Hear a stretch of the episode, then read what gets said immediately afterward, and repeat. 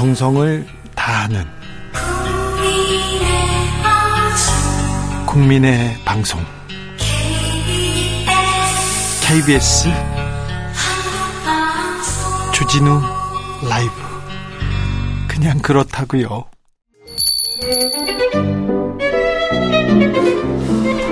어서 오십시오. 고품격 정치 토크의 세계로 오신 여러분 환영합니다. 구성급 정치 맛집 메인 셰프 소개해드립니다. 네, 깨어있는 정치지성 이제 걷기 시작했습니다. 영원한 현역 전 실장 전 장관 박지원 전 국정원장 모셨습니다. 어서 오세요. 네, 안녕하세요. 네, 원장님. 예.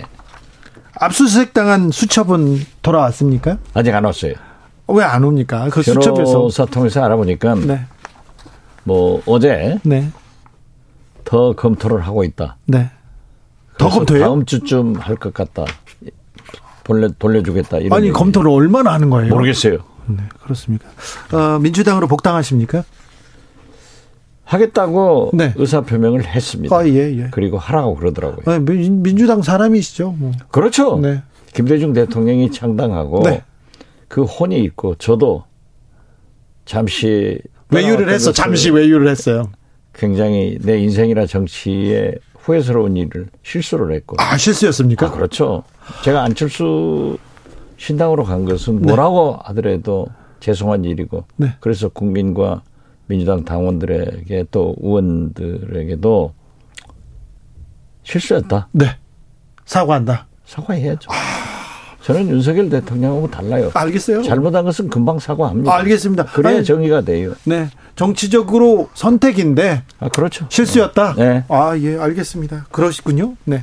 자, 목포에는 가을 축제가 있습니다. 목포 한구 축제 있네요. 예. 10월 14일에서 16일. 그래요. 예. 한구 축제 좋습니까? 좋죠. 네. 한번 가보세요. 그러면은 최장 제일 긴 해상 케이블카. 예. 18,000원, 22,000원. 네. 그리고 그 원도심의 맛집들이 기가 막힙니다. 아, 그렇습니까? 네. 목포는 맛있는 거 많죠. 네. 자, 국민의힘 얘기 먼저 하겠습니다. 국민의힘 이준석 전 대표가 낸 가처분 신청 법원이 받아들이지 않았고요. 당원권 1년 추가 징계 이렇게 결정됐습니다. 이준석 전 대표는 굉장히 외로운 형상이네요. 본래 그렇게 되게 돼 있잖아요. 그래요. 그렇지만은 이준석 전 대표가 이제 본격적으로 정치를 시작하는 거예요. 이제. 그렇죠. 예.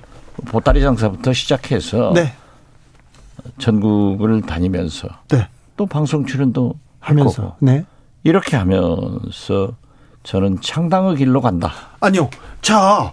당원들 모아서 당대표 경선에 나가거나 누구를 밀어주지 않을까요? 창당으로 갑니까? 그럴 수밖에 없습니까? 아, 지금 당장에 창당은 하지 않아요. 안 하죠. 안죠. 그래서 저는 2024년 네.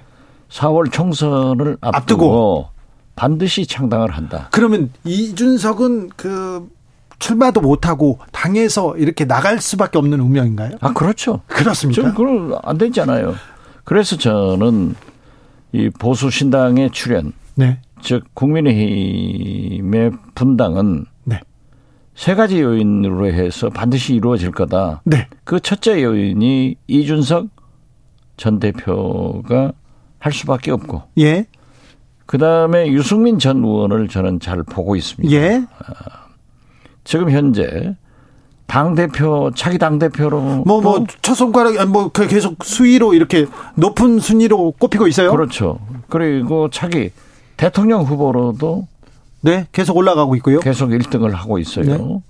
그러면서도 유승민 대표는 내부 총질, 쓴소리를 한단 말이에요. 네. 자, 이준석 전 대표가 징계를 당하니까 윤석열 대통령은 징계 안 하냐? 막말했는데. 예. 네.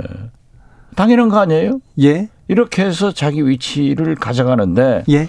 국민적 지지가 높지 당내 지지는 맞아요. 없어요. 예. 그렇기 때문에 이번 전당대회에 반드시 출마할 거고 출마하는데 그러면 윤핵관들이 엄청난 네. 린치를 할 거예요. 자, 집중포화를 하는데 자, 유승민은 출마하는데 벌써 시작했잖아요. 예, 지금 시작했어요. 네, 김기현 의원이나 안철수 의원이나 권성동 네. 뭐 다 시작한 거죠. 자, 그러면 유승민은 나가는데 윤핵관의 견제로 어렵습니까? 저는 어렵다고 봐요. 자, 그러면요. 집중 포화를 받고. 자, 세 가지 국민의힘에서 분당이 된다. 세 가지 요인 중에 두 번째는 뭡니까, 그럼? 그러니까 두 번째가 예. 첫 번째 요인이 이준석 전 대표. 네. 그리고 두 번째가 유승민 전 의원. 네. 그런데 이 두 분은 합쳐질 수가 있어요. 합쳐진다. 본래 합쳐졌거든요. 예, 예. 지금도 한 네. 개통이에요. 예. 그리고 세 번째는 한동훈 법무부 장관. 자, 한동훈 나옵니다. 예. 한동훈요. 윤석열 대통령이 황태자다라고 예. 하면서 자리 잡아가잖아요. 예. 또 법사위에서도 국회에서도 네. 계속 키워주네요. 키워줘요. 네.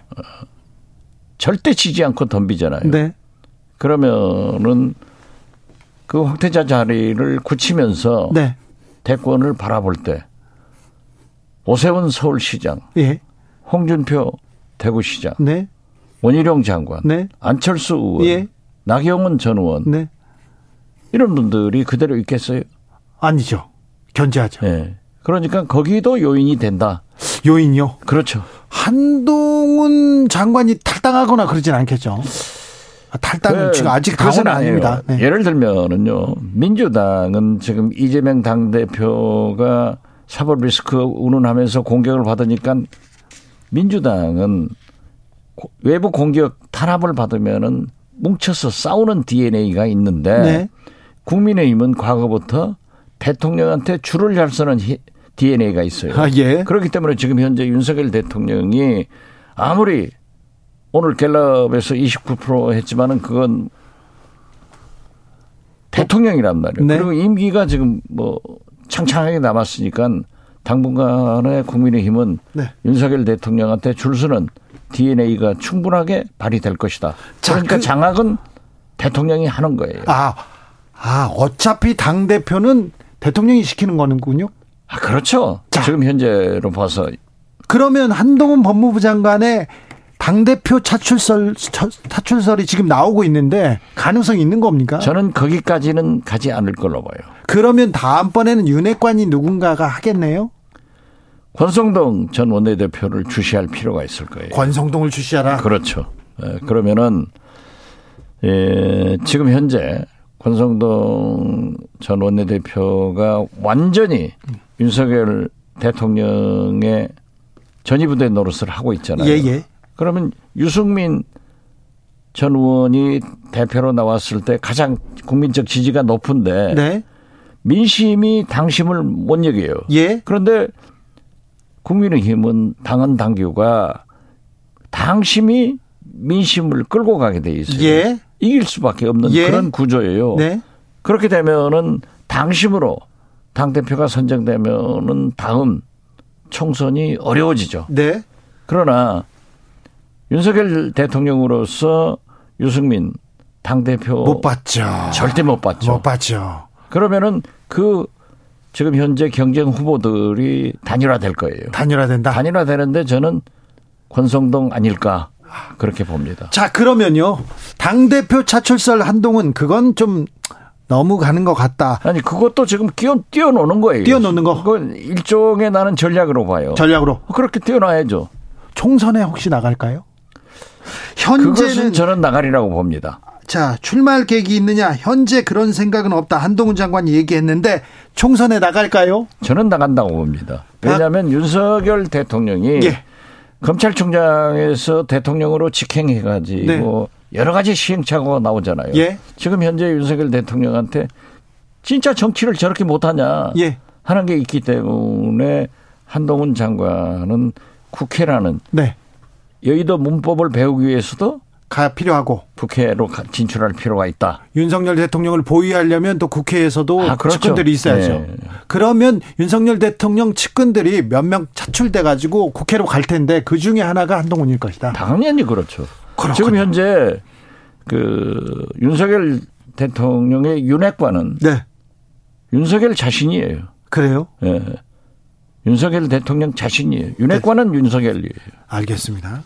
근데요, 저기 국정감사장에서도 그렇고 어디에서도 그렇고 또박또박 한 번도 지지 않으려고 계속 이렇게 물러서지 않습니다. 설전을 한동훈. 근데 정치인이 이렇게 따박따박 이게 국민들한테는 어떻게 비춰지는지는 모르겠는데. 나는 국민들은 국민의 대표인 국회의원의 질문에 중간에 나서서 따박따박거리고 예. 이런 것을 싸가지 없다. 예. 이렇게 보이지만은 겸손하기를 바라는 거죠. 네. 그렇지만은 이번 국정감사나 네. 윤석열차 예. 그 만화 있잖아요. 네네. 이런 문제에 대해서는 자락을 깔면서 상당히 진화된 얘기를 하더라고요. 아, 그렇죠. 예, 그래서 저는 한동훈 법무부 장관이 따박따박하고 덤비고 좀 싸가지 없는 소리를 하지만은 네. 그 보수층 태극기 부대들은 박수를 보내잖아요. 네, 예, 그렇기 때문에 그러한 전략들이 상당히 장기적으로 진행되고 있다. 저는 그렇게 봐요. 네. 자, 원장님께서 싸가지 없다 얘기했는데 예의 없다로 고치겠습니다. 비속어 하신 거 사과하세요. 싸가지가 비서인가요? 아, 그러니까 그래도 우리는 좀 사과합니다. 네, 사과하세요. 사과드리겠습니다. 네, 예의 없다로 이렇게 바꾸겠습니다. 장현수님께서 29% 말 나오셨어요. 개요에 불러야 돼요. 얘기합니다. 원장님이 인용하신 여론조사는요. 한국갤럽이 지난 4일에서 6일까지 조사했습니다. 직무수행 잘하고 있다가 29% 이렇게 나왔는데요. 중앙선거여론조사심의위원회 홈페이지 참조하시면 됩니다. 제가 그것을 좀 말씀하려고 일부러 29%를 얘기했는데 더 얘기하려고요. 제가 24% 나왔을 때 제가 뭐라고 그랬어요? 네. 진영 논리로 가기 때문에 네. 윤석열 대통령의 지지도는 조금 올라갈 것이다. 아하. 예, 결집하니까 절대 35% 이상을 올라가기는 참 힘들다. 지금 여건으로서. 아하. 예, 그건 의미가 없어요. 나 그 얘기 하시려고 얘기하셨구나. 예. 다 또 밑자락을. 아, 그 뭐 4% 올랐다고 해서 좋아할 필요 없어요. 알겠습니다. 예. 네. 지금은 진영들이 진보 보수가 결집해서. 그렇죠. 실컷 좋건 뭐 그 비속어 사용한 것이 좋건 네. 나쁘건. 네. 이러면 안 된다 해가지고 윤석열 집토끼들이 뭉쳐주는 거죠. 알겠습니다. 그렇군요.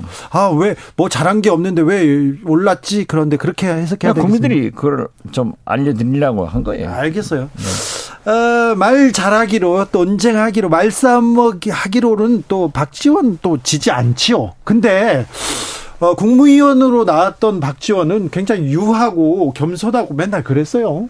그렇죠. 왜냐하면 김대중 대통령은 네. 의회주의자이기 때문에 네.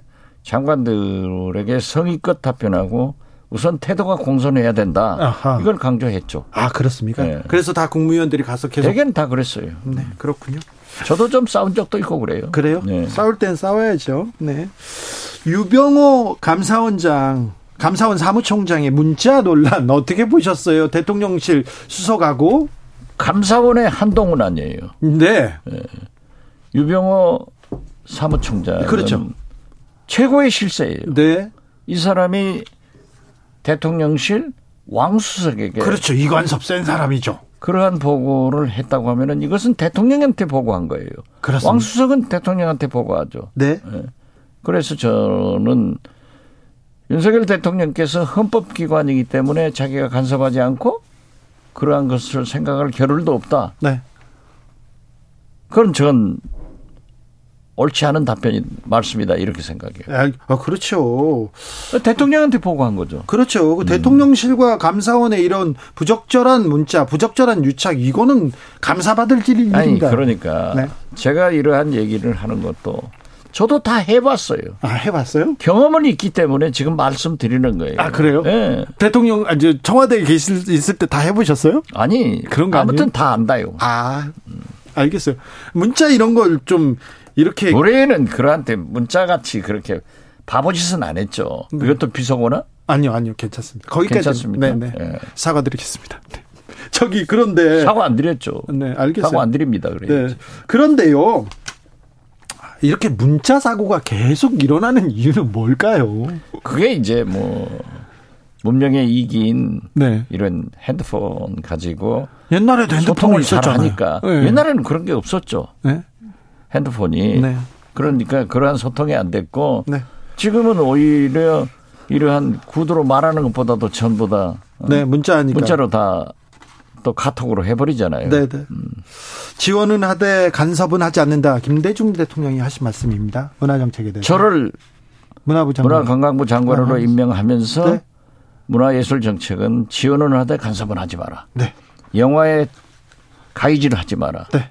만약 그렇게 간섭을 하면은 문화예술인들의 창작력은 쇠퇴해서 예. 발전하지 않는다. 그렇죠. 그래서 자네 이름이 박지원 아니냐. 지원만 해라. 네, 지원만 해라. 아, 그래서 그렇게 이름을 지으신 거였어요? 예. 어디서 거기 이름을 그러세요? 아니 그렇게 말씀하셨다고요. 아 그래서요? 네, 그래서 제가 대통령이 문체부 장관을 가서 이제 취임식하고 네. 기자들하고 간담회를 하는데 네. 전문성이 없다라고 저한테 막 질문을 해서 네. 제가 문화예술 정책은 지원을 하고 간섭을 하지 않습니다. 네. 저는 지원하기 위해서 왔고 그래서 제 이름이 박지원입니다. 네. 했더니 기자들하고 박수치고 그냥 끝내버리더라고요. 네, 알겠습니다. 네. 박보균 장관이 이번에 잘못했어요. 네. 그리고 윤석열 대통령께서도 도어 스태핑에서 네. 그 만화니까 허허 웃으면서 표현의 자유는 지켜져야 됩니다. 네. 창작을 북돋아 줘야 됩니다. 청소년들 아니에요. 네. 이런 말씀을 하셔야 되는데 네. 저렇게 만약에 간섭이 시작되면은 문화예술인들이 절대 가만히 안 있을 거예요. 예, 예. 알겠습니다. 올해 노벨 평화상에 벨라루스 인권운동가와 러시아 우크라이나 인권단체가 이렇게 선정됐습니다. 노벨 평화상에. 예. 노벨 평화상 김대중 대통령이 또 그렇죠. 수상했죠. 네. 전 세계에서 이렇게 존경을 받았는데 우리나라 정치권에서는 이거 로비했다 이렇게 얘기. 네. 4151님께서 원장님 24%도 이야기하셨는데요. 아이고 저기 여론조사 또 이것도 개요 얘기하라고 지금 챙기네요. 직무수행능력 평가 잘하고 있다. 대통령 잘하고 있다. 24%는 한국갤럽이 9월 27일에서 29일까지 진행한 조사였습니다. 중앙선거여론조사심의위원회 홈페이지 참조하시면 됩니다. 아 그건 또 몰랐어요. 대통령이 문화예술계 지원만 해라. 그래서 박지원이다. 이거는 네. 네. 특종이네 특종. 아니 그러니까 지금 현재 김대중 대통령이 제가 장관할 때 네. 장관할 때 전체 예산의 문화예술 예산을 1%를 달성시켰어요. 네. 그때 보니까는 문화예술 국가라고 하는 프랑스도 네. 0.7 몇 프로밖에 안 되더라고요. 아 그래서요? 네. 그런데 그 후 깨졌는데 저는 박보균 장관이 훌륭한 언론인 출신으로. 그러한 일을 하는 것보다는 계속 25년간 지속되어 온 문화예술 정책을 지원만 하고 간섭하지 않는다는 것과 함께 예. 만약 1% 문화예술 예산을 확보한다고 하면은 저는 윤석열 대통령도 문화예술 대통령을 했다. 이렇게 네. 평가를 역사는 할 거예요. 알겠습니다. 윤석열 차 이런 건 건드리지 말아야죠. 고등학생. 안 해야죠. 고등학생하고 싸우고 있어요. 아, 그리고 문체부에서 그런 일을 하면 안 돼요. 네. 문체부는 끼를 살리는 거예요. 끼를 살려주는 거죠. 그렇죠. 그것이 창작력 아니에요. 지원만 해라. 특히 청소년들에게. 네. 알겠습니다. 민주당은 잘하고 있습니까? 민주당은 잘 안 보입니다. 민주당이 지금 뭐 어려운 건 사실이죠. 네. 그렇지만은 거듭 말씀드리지만은 이재명 한 사람밖에 없어요. 그렇기 때문에 네. 이렇게 압도적 지지를 받고 탄생한 당대표가 네. 소위 말하는 사법적 리스크로 탄압을 받게 되면은 민주당은 아까도 얘기했지만은 전통적으로 네. 탄압을 받으면 네.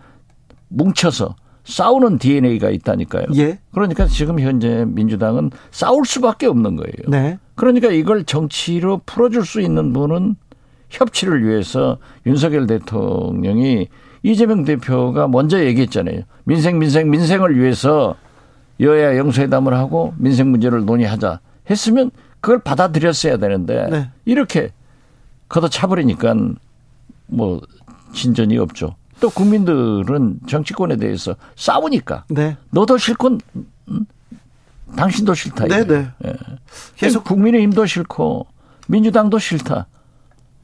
그러게요. 여기서 좀 벗어나야 되는데, 정치에 대한 혐오 벗어나야 되는데, 또 혐오를 또 이용하는 정치도 또 벗어나야 되는데 걱정입니다. 정치가 희망을 주지 못해서요. 김진희님께서 예술의 범위는 무한 그 자체입니다. 평가는 관객의 몫이죠. 당연하죠. 그렇죠. 관객의 몫이죠. 관객한테 국민의 몫이죠. 국민 민생 이건 뒷전인지 모르겠어요. 지금 선거가 멀어서 그런가요? 지금은 모든 것을 대통령이 풀어야 돼요. 네. 그래서 그 국가를 왜 실패하는가 저자 말씀했잖아요. 우리 한국은 경제학자인데, 네. 예일대 경제학자인데 정치 갈등을 풀어라. 이것이 제일 급선무라는 거 아니에요. 그래서 바보야. 문제는 정치야. 예. 그것이 지금 현재 우리 대한민국 사회에 필요한 거예요. 이 갈등을 가지고 어떻게 갈 거예요? 지금 네. 보십시오. 환율 방어를 위해서 196억 달러를 한 달에 써버리고 예. 지금 경상수지 적자가 35억 천만 달러? 처음이에요. 네, 이거 굉장히 삼성전자도 전분기에 네. 비해서 뭐 34.1%? 네, 수익이 계속 떨어지고 있어요. 네. 이게 문제가 심각한 거예요. 네.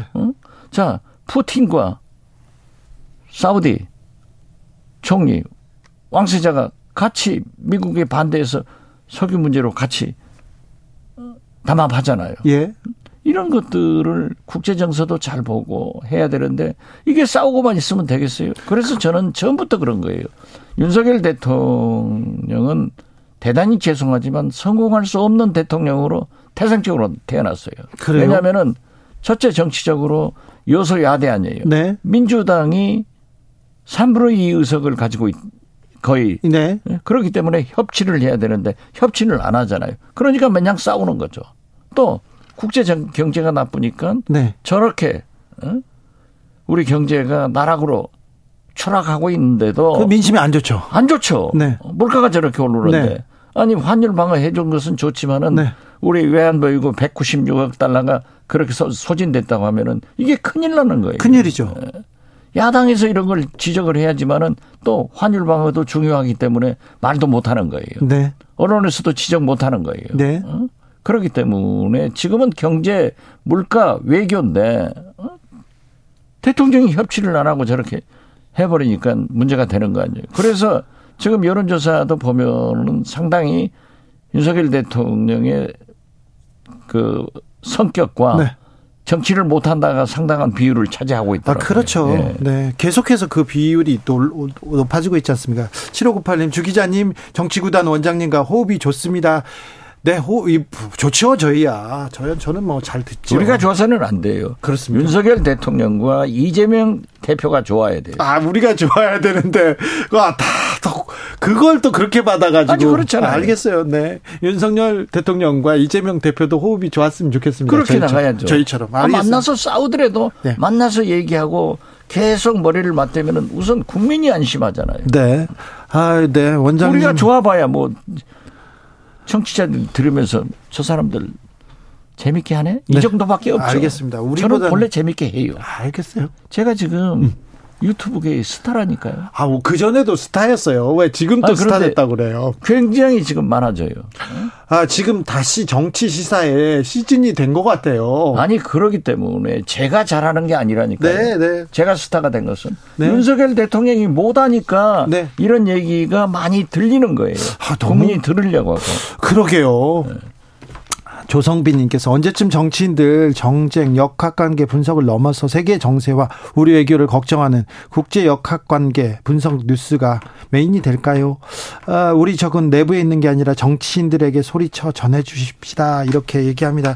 지금 국제 역학관계 분석은 또 박지원 원장께서 해주시고 있으니까. 그렇죠. 네, 민생도 챙겨주고 계시니까. 아, 지금 보세요. 네. 미사일이 빵빵 날아가고. 아, 그거 걱정이에요. 강대강 계속해서 훈련하면 훈련. 일본도 말이죠. 네. 그렇게 큰 소리 쳤잖아요. 일본 열도를 지나가면 다 요격시킨다. 네. 이번에 세 번째 지나가도 한 번도 속수무책 아니에요. 네. 우리가 어떻게 할 거예요? 저렇게 말로만 뭐 원점 타격한다. 뭐 가만 안 있겠다. 하는 것은 윤석열 대통령도 그렇게 해서는 안 돼요. 지금 현재 근본적으로 해결할 수 있는 길을 바이든 대통령과 만들어내야 돼요. 저는 그것이 싱가포르 회담으로 돌아가면은 다 된다. 그런 얘기예요. 강대강 무력 경쟁이 아니라 이럴 때일수록 평화를 생각하고 이럴 때일수록 좀 대화를 해야 될 텐데. 전쟁은 우발적으로 생기지 계획에서 생기는 것도 있어요. 하지만 우발적으로 충돌하다가 터져버리면 어떻게 될 거예요. 이번에도 북한에서 뭐 전투기 등이 12대? 우리가 30개. 이게 공중에서 충돌해버리면 끝나는 거예요. 그러면 전쟁이에요. 아이고. 끔찍하죠. 평화를 위해서 좀 더 기도해야 되겠습니다. 평화를 해야죠. 여기까지 할까요? 더 하죠. 정치 맛집 박지원 국정원장이었습니다. 전 국정원장이었습니다. 감사합니다. 네, 감사합니다. 정치 피로, 사건 사고로 인한 피로, 고달픈 일상에서 오는 피로. 오늘 시사하셨습니까? 경험해보세요. 들은 날과 안 들은 날의 차이. 여러분의 피로를 날려줄 저녁 한 끼 시사. 주진우 라이브.